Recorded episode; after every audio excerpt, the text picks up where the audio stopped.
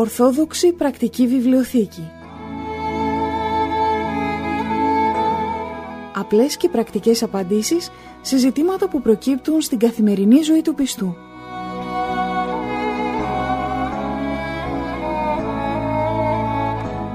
Στις απορίες μας απαντά ο Αρχιμανδρίτης Πατυρνικάνορ Παπα-Νικολάου, καθηγούμενος της Ιεράς Μονής Αγίας Τριάδος Παρμού Ολύμπου.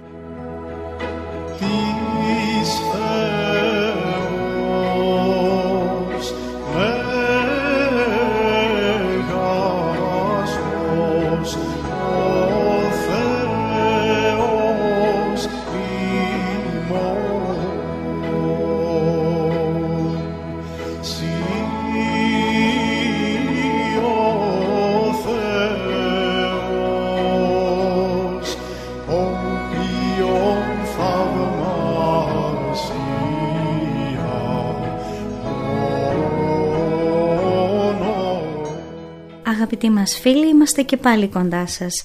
Κοντά σας ο ραδιοφωνικός σταθμός της Λιδίας της Φιλιππισίας και συγκεκριμένα η εκπομπή Ορθόδοξη Πρακτική Βιβλιοθήκη. Το θέμα μας για άλλη μια φορά, το σπουδαίο αυτό θέμα, η σπουδαία αυτή αρετή της προσευχής. Κοντά μας ο πατήρ Νικάνορ, πάτερ την ευχή σας. Την ευχή του Κυρίου. Να ξεκινήσουμε με ένα πολύ απλό ερώτημα, πάτερ. Είπαμε τόσα πολλά για την προσευχή, τώρα είμαστε έτοιμοι να προσευχηθούμε. Ε, κατευθείαν ας που πάμε μπροστά στις εικόνες μας και ξεκινάμε, χρειάζεται κάποια προετοιμασία πριν; Αδελφοί Αγγελική, εάν δούμε τη ζωή μας, οποιοδήποτε έργο το οποίο ξεκινούμε, αν θέλουμε να έχει επιτυχία, τότε για αυτό το έργο θα πρέπει να προετοιμαστούμε και κατάλληλα.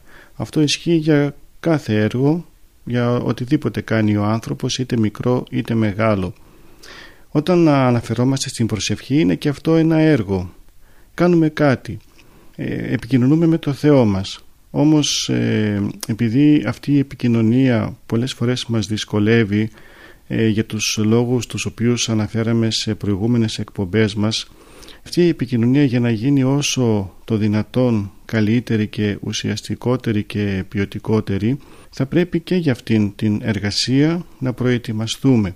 Και όταν ε, λέω να προετοιμαστούμε ας μην φανταστούμε κάποια μεγάλη και ιδιαίτερη προετοιμασία αλλά πρέπει να έχουμε τηρήσει κάποια πράγματα τα οποία βέβαια και γενικότερα πρέπει να τα τηρούμε στη ζωή μας αλλά πρέπει να το έχουμε στο μυαλό μας ότι προτού προσευχηθούμε κάποια πράγματα πρέπει να είναι τακτοποιημένα όπως επίσης και κάποια πράγματα πρέπει να τα κάνουμε λίγο πριν προσευχηθούμε.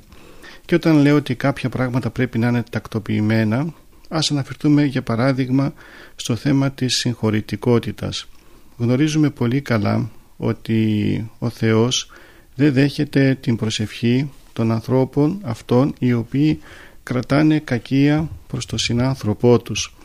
Αν ανοίξουμε το κατά Ευαγγέλιο στο πέμπτο κεφάλαιο, εκεί θα ακούσουμε τον Κύριο ε, να αναφέρει τα εξής. Λέγει εκεί ότι εάν προσφέρεις το δώρο σου στο θυσιαστήριο και εκεί θυμηθείς ότι ο αδελφός σου έχει κάποιο παράπονο απέναντί σου άφησε εκεί το δώρο σου μπροστά στο θυσιαστήριο και πήγαινε πρώτα να συμφιλειωθείς με τον αδελφό σου και τότε να επανέλθεις να προσφέρεις το δώρο σου. Αυτό μας λέγει ο Κυριός μας που σημαίνει αυτό ότι η προσευχή που γίνεται από έναν άνθρωπο ο οποίος κρατάει κακία δεν είναι δεκτή από το Θεό, δεν τη δέχεται ο Θεός. Δεν δέχεται ο Θεός την προσευχή του ανθρώπου του μνησικάκου, αυτού, αυτού που κρατάει κακία για τον συνάνθρωπό του. Συνεπώς όταν θα γονατίσουμε να προσευχηθούμε, ας αναλογιστούμε πρώτα μήπως έχουμε κάτι εναντίον του αδελφού μας εάν κάποιος μας πίκρανε ή αν πικράναμε κάποιον αν δηλαδή δεν μιλιόμαστε με κάποιον άνθρωπο ή υπάρχει κάποια έχθρα τότε θα πρέπει να σκεφτούμε ότι αυτά όλα που θα πούμε στην προσευχή μας δεν θα τα δεχτεί ο Θεός διότι δεν δέχεται προσευχές ανθρώπων μνησικάκων Πάτερ, είναι λίγο συγκλονιστικό αυτό. Θα λέγαμε ότι ο Θεός βάζει τον εαυτό του ας πω σε δεύτερη μοίρα θέλοντας να τονίσει το πόσο σημαντικό είναι να είμαστε μεταξύ μας ειρηνεμένοι. Μα βέβαια ο Θεός θέλει εμείς οι άνθρωποι να έχουμε αγάπη μεταξύ μας. Αυτό ήρθε και μας δίδαξε, γι' αυτό ανέβηκε πάνω στο Σταυρό για να μας διδάξει αυτήν την αγάπη όπως ο ίδιος μας αγάπησε τόσο πολύ και θυσιάστηκε για εμάς, για τον καθένα από εμάς τέτοια αγάπη πρέπει να έχουμε και εμείς προς όλους τους ανθρώπους μας να συγχωρούμε ακόμα και τους εχθρούς μας. Μας έδωσε ο ίδιος το παράδειγμα, μας έδειξε πόσο πολύ θέλει να αγαπούμε τους συνανθρώπους μας και γι' αυτό το λόγο κάθε φορά που εμείς θα προστρέξουμε στην προσευχή αλλά όμως έχουμε κάτι εναντίον του αδελφού μας ο Θεός μας λέγει εγώ την προσευχή αυτή δεν τη δέχομαι. Πήγαινε πρώτα συμφιλιώσου με τον αδελφό σου και στη συνέχεια έλα εδώ γονάτισε και αυτό που θα μου πεις εγώ τότε θα σε ακούσω και θα εκπληρώσω το αίτημά σου.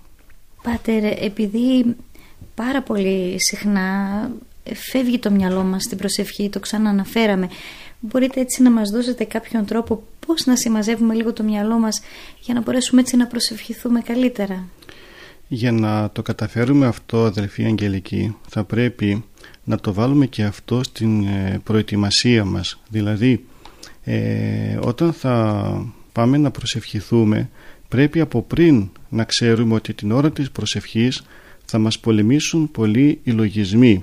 Ας μην το παραθεωρούμε αυτό και αν το παραθεωρήσουμε τότε όταν θα γονατίσουμε να προσευχηθούμε θα δούμε τους λογισμούς να έρχονται να μας περικυκλώνουν και να μην μπορούμε να κάνουμε τίποτα αλλά από πριν να προετοιμαστούμε για αυτόν τον αγώνα τον οποίο θα έχουμε μπροστά μας να αντιμετωπίσουμε λίγο πριν προσευχηθούμε θα κάνουμε μία θα λέγαμε συμφωνία με τον εαυτό μας και θα πούμε ότι οποιοδήποτε λογισμός θα έρθει την ώρα της προσευχής εγώ δεν θα, το, δεν θα δώσω σημασία σε αυτόν όσο καλός και αν είναι ε, όσο λύσεις καλές και αν ε, δίνει και προσφέρει ε, σε οτιδήποτε καλό και αν με οδηγεί. Διότι αν μπούμε σε αυτήν την διαδικασία να δώσουμε σημασία στους λογισμούς την ώρα της προσευχής τότε αυτό από μόνο του θα ε, κλέψει την ουσία της προσευχής και έτσι δεν θα απολαύσουμε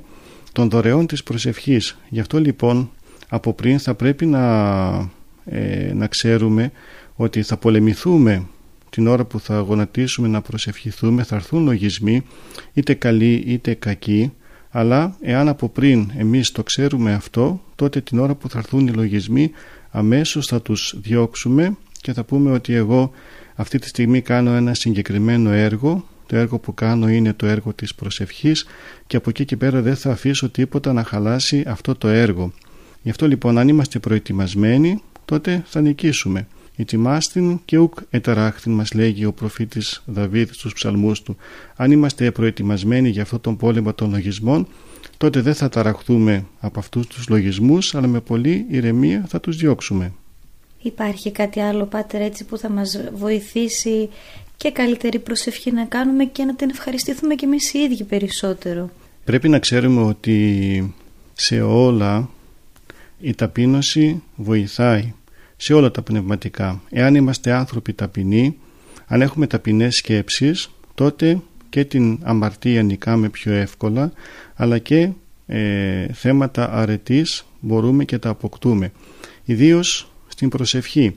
Εάν λίγο πριν προσευχηθούμε σκεφτούμε ότι είμαστε άνθρωποι αμαρτωλοί, άνθρωποι ανάξιοι να σταθούμε μπροστά στο Θεό, άνθρωποι οι οποίοι το μόνο που κάνουμε είναι να στεναχωρούμε το Θεό με τις πράξεις μας, τότε αυτό θα δημιουργήσει μέσα μας ταπεινούς λογισμούς, ταπεινές σκέψεις και αυτό από μόνο του θα ε, φέρει μέσα μας μία ηρεμία. Αυτή η ηρεμία είναι αυτή η οποία θα μας βοηθήσει στην προσευχή διότι ο εγωισμός, οι υπερήφανοι λογισμοί φέρνουν τελικά ταραχή στον άνθρωπο και ο ταραγμένος άνθρωπος δεν μπορεί να προσευχηθεί δεν μπορεί να συνδυαστεί η προσευχή με την ταραχή η προσευχή με το άγχος η προσευχή με τους διάφορους λογισμούς και τις μέρημνες εμείς ας τα αφήνουμε όλα στο Θεό το μόνο που θα σκεφτόμαστε πριν την προσευχή είναι ότι είμαστε ανάξιοι δούλοι του Θεού και ότι αυτά τα οποία ζητάμε από το Θεό τα ζητάμε ε, σαν απλοί δούλοι και υπηρέτες που αν ο Θεός θέλει, αν το κρίνει τότε θα μας τα δώσει. Αν ο Θεός κρίνει κάτι άλλο τότε όπως κρίνει ο καλός Θεός. Αν έτσι προσευχόμαστε τότε ο Θεός θα δει αυτή την ταπείνωσή μας, αυτή την καλή διάθεσή μας, την καλή προαίρεσή μας και τότε και χάρη θα στείλει πολύ αλλά και απαντήσεις στα ερωτήματα και στα προβλήματά μας θα μας δώσει. Υπάρχει κάτι άλλο που μπορούμε να κάνουμε Πάτερ και θα μας βοηθήσει έτσι και εξωτερικά ας το πω πέρα από αυτά τα εσωτερικά που μας είπατε να προσέξουμε; Εάν παρατηρήσουμε τον ιερέα όταν αρχίζει κάποια ακολουθία τι κάνει; Ε, μπροστά στην Αγία Τράπεζα κάνει τρεις μετάνοιες και λέει ο Θεός ηλά στη τίμη το αμαρτωλό και στη συνέχεια βάζει ευλογητό. Δηλαδή τι κάνει ο ιερέας; Προτού αρχίσει η ακολουθία ή οποιαδήποτε ακολουθία που η ακολουθία βέβαια είναι μία προσευχή προτού λοιπόν αρχίσει η προσευχή ε, κάνει μία άλλη πολύ πολύ μικρή προσευχή ε, με αυτή την κίνηση που κάνει να κάνει τρεις μετάνοιες και να πει ο Θεός ηλά στη τίμη το αμαρτωλό προετοιμάζεται κατά κάποιο τρόπο για την ακολουθία που θα επακολουθήσει. Προετοιμάζει τον εαυτό του για να εισέλθει σε αυτήν την ακολουθία με προϋποθέσεις να την παρακολουθήσει και να προσευχηθεί. Κάνοντας τις τρεις αυτές μετάνοιες δηλώνει την αναξιότητά του και λέγοντας ο Θεός ηλάστη με το αμαρτωλό το δηλώνει και με το λόγο του. Δηλαδή ο ιερέας ουσιαστικά κάνει μία προσευχή μικρή πριν τη μεγάλη προσευχή. Αυτό το παράδειγμα μπορούμε και εμείς να το ακολουθήσουμε. Δηλαδή Προτού αρχίσουμε την προσευχή μας, ας πούμε θέλουμε να κάνουμε το μικρό απόδειπνο στο σπίτι μας, μπορούμε λίγο πριν προσευχηθούμε, ε, αφού συμμαζέψουμε τους λογισμούς μας, να πούμε στο Θεό, Θεέ μου, βοήθησέ με να προσευχηθώ, Θεέ μου, βοήθησέ με όταν θα έρθουν οι λογισμοί να με ταράξουν ή να με αποπροσανατολίσουν από την προσευχή, ε, εσύ να τους διώξεις. Βοήθησέ με να έχω τη δύναμη να προσευχηθώ και λέγοντας ο Θεός ηλά στη τίμη του αμαρτωλό δηλαδή δηλώνοντας ότι είμαστε αμαρτωλοί και έτσι ταπεινωθούμε μπροστά στο Θεό όλη αυτή η διαδικασία είναι η καλύτερη προετοιμασία για την προσευχή μας συνεπώς είναι καλό πριν την προσευχή να κάνουμε μία άλλη πολύ πολύ ε, μικρή προσευχούλα η οποία όμως ίσως αποβεί πολύ σωτήρια για να, να είναι όλη η υπόλοιπη προσευχή μας ε, κατά Θεόν βοηθάει Πάτερ και το να θυμιάσουμε το σπίτι, να αναψούμε ένα, ένα, ή το καντιλάκι μας ή ένα κεράκι.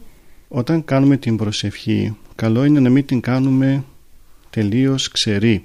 Όταν πάμε στην εκκλησία βλέπουμε ότι εκεί δεν μαζευόμαστε όπως μαζεύονται ίσως οι προτεστάντες οι οποίοι πηγαίνουν σε μία αίθουσα που δεν έχουν μέσα ούτε εικόνες, ούτε κεριά, ούτε καντήλες και κάθονται και λένε κάποια τραγουδάκια σαν προσευχή και φεύγουν. Εμείς οι Ορθόδοξοι Χριστιανοί έχουμε συνδυάσει την προσευχή μας με κάποια άλλα αισθητά αγιαστικά μέσα τα οποία όταν τα χρησιμοποιούμε τότε μας βοηθούν πολύ στην προσευχή. Και ποια είναι αυτά, είναι τα καντήλια, είναι τα κεριά, οι λαμπάδες, το θυμιατό, όλα αυτά τα οποία δηλαδή χρησιμοποιεί και ο ιερέας στο ναό αλλά και οι μοναχοί στα μοναστήρια. Όταν δηλαδή θα καθίσουμε να προσευχηθούμε δεν θα κάτσουμε σε οποιοδήποτε μέρος του σπιτιού μας αλλά καλό είναι να πάμε στο μέρος εκείνος στο οποίο έχουμε κρεμασμένες τις εικόνες μας και εκεί στις εικόνες μας συνήθως έχουμε και το καντιλάκι το οποίο καίει στο σπίτι. Τώρα που μιλάω για το καντιλάκι καλό είναι να πούμε ότι όπως τους ιερούς ναούς ε, το καντήλι και ημέρα νύχτα υπάρχει κάποιο ακίμητο καντήλι ή στα μοναστήρια υπάρχουν πολλά τέτοια ακίμητα καντήλια έτσι και στο σπίτι μας πρέπει να έχουμε κάποιο καντήλι το οποίο να καίει, να καίει ημέρα νύχτα. Βέβαια θα πρέπει να προσέχουμε στο σημείο που, που το έχουμε το καντήλι να μην είναι κάτι έφλεκτο δίπλα ή να ξέρουμε το φυτιλάκι το οποίο θα βάλουμε να μην είναι ε, επίφοβο να τυναχθεί γιατί υπάρχουν κάποια φυτιλάκια τα οποία είναι από κάποιο φυτό και στα οποία αν υπάρχει μέσα ο σπόρος μπορεί να τυναχθεί το φυτιλάκι και να πάρουμε φωτιά. Πρέπει δηλαδή λίγο να προσέχουμε να μην γίνει κάποιο κακό. Αν λοιπόν έχουμε το καντιλάκι μας νοικοκυρεμένο και είμαστε προσεκτικοί τότε ε, άνετα μπορούμε να το αφήνουμε να καίει ε, μέρα νύχτα και όταν θα πάμε να κάνουμε εκεί την προσευχή μας στις εικόνες μας τότε ας ανάψουμε και ένα κεράκι, μία λαμπάδα, κάτι οτιδήποτε έχουμε, να σβήσουμε τα φώτα, να ανάψουμε το κεράκι μας και εκεί με το φως του κεριού να κάνουμε την προσευχή μας. Και επίσης ας ανάψουμε και το θύμιατό μας. Σε όλα τα σπίτια υπάρχει θυμιατό, αλλά πολλές νοικοκυρές θυμιάζουν αραιά, ε, σπάνια, ε, θυμιάζουν αν νομίζουν ότι υπάρχει κάποιο κακό στο σπίτι και λένε να θυμιάσω για να φύγει το κακό, αλλά το κακό δεν είναι κάτι το οποίο ε, έρχεται αραιά και που, το κακό μπορεί να έρθει καθημερινά. Συνέχεια έρχεται ο διάβολος και προσπαθεί να μας κάνει κακό στο σπίτι μας.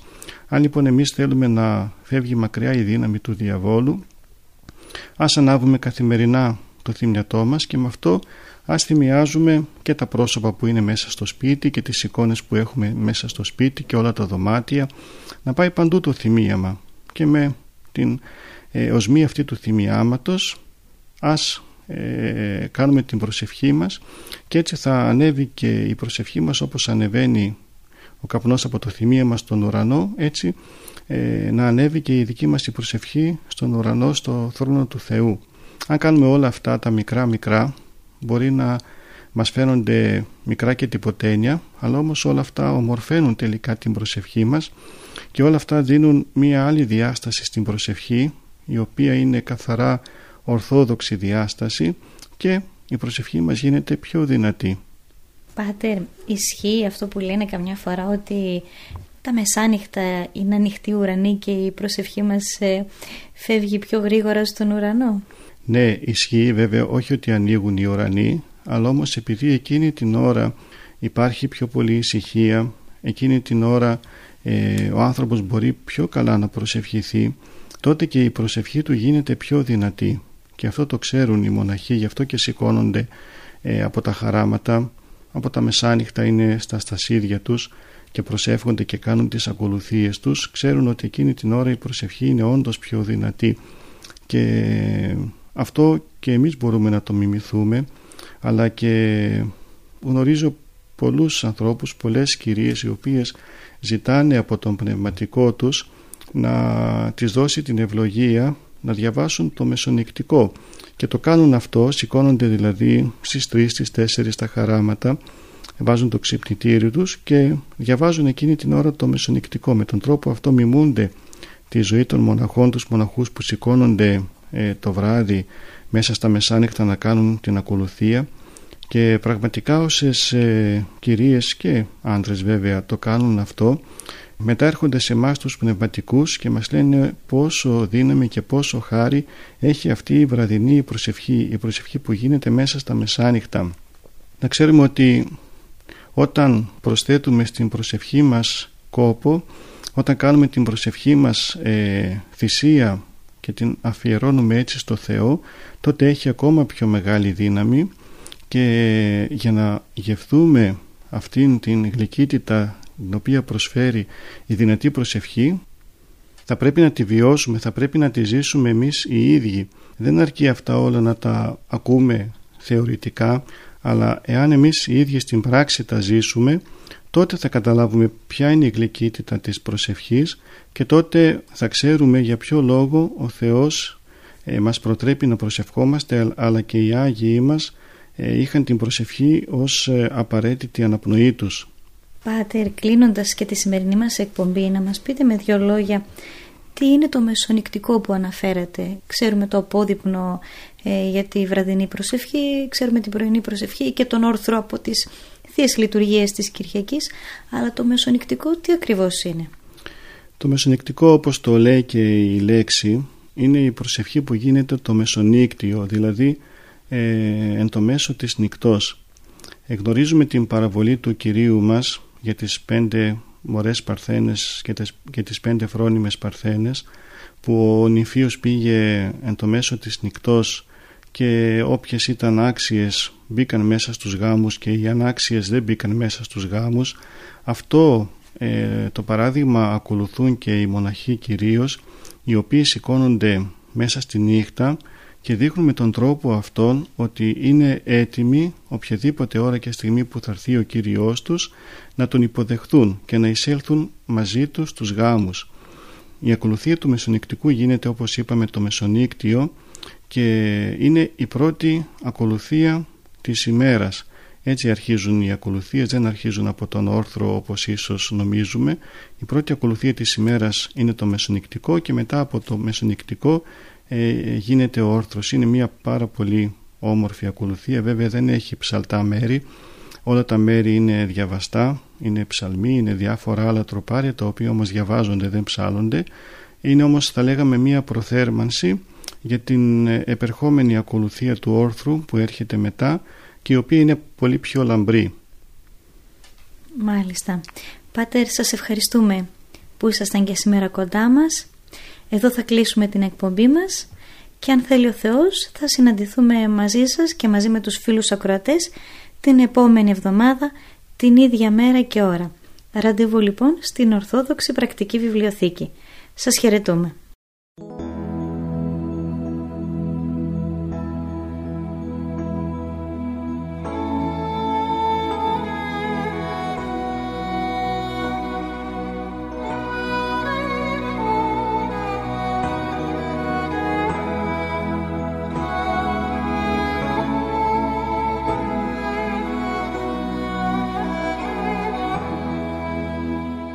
Ορθόδοξη Πρακτική Βιβλιοθήκη Απλές και πρακτικές απαντήσεις σε ζητήματα που προκύπτουν στην καθημερινή ζωή του πιστού.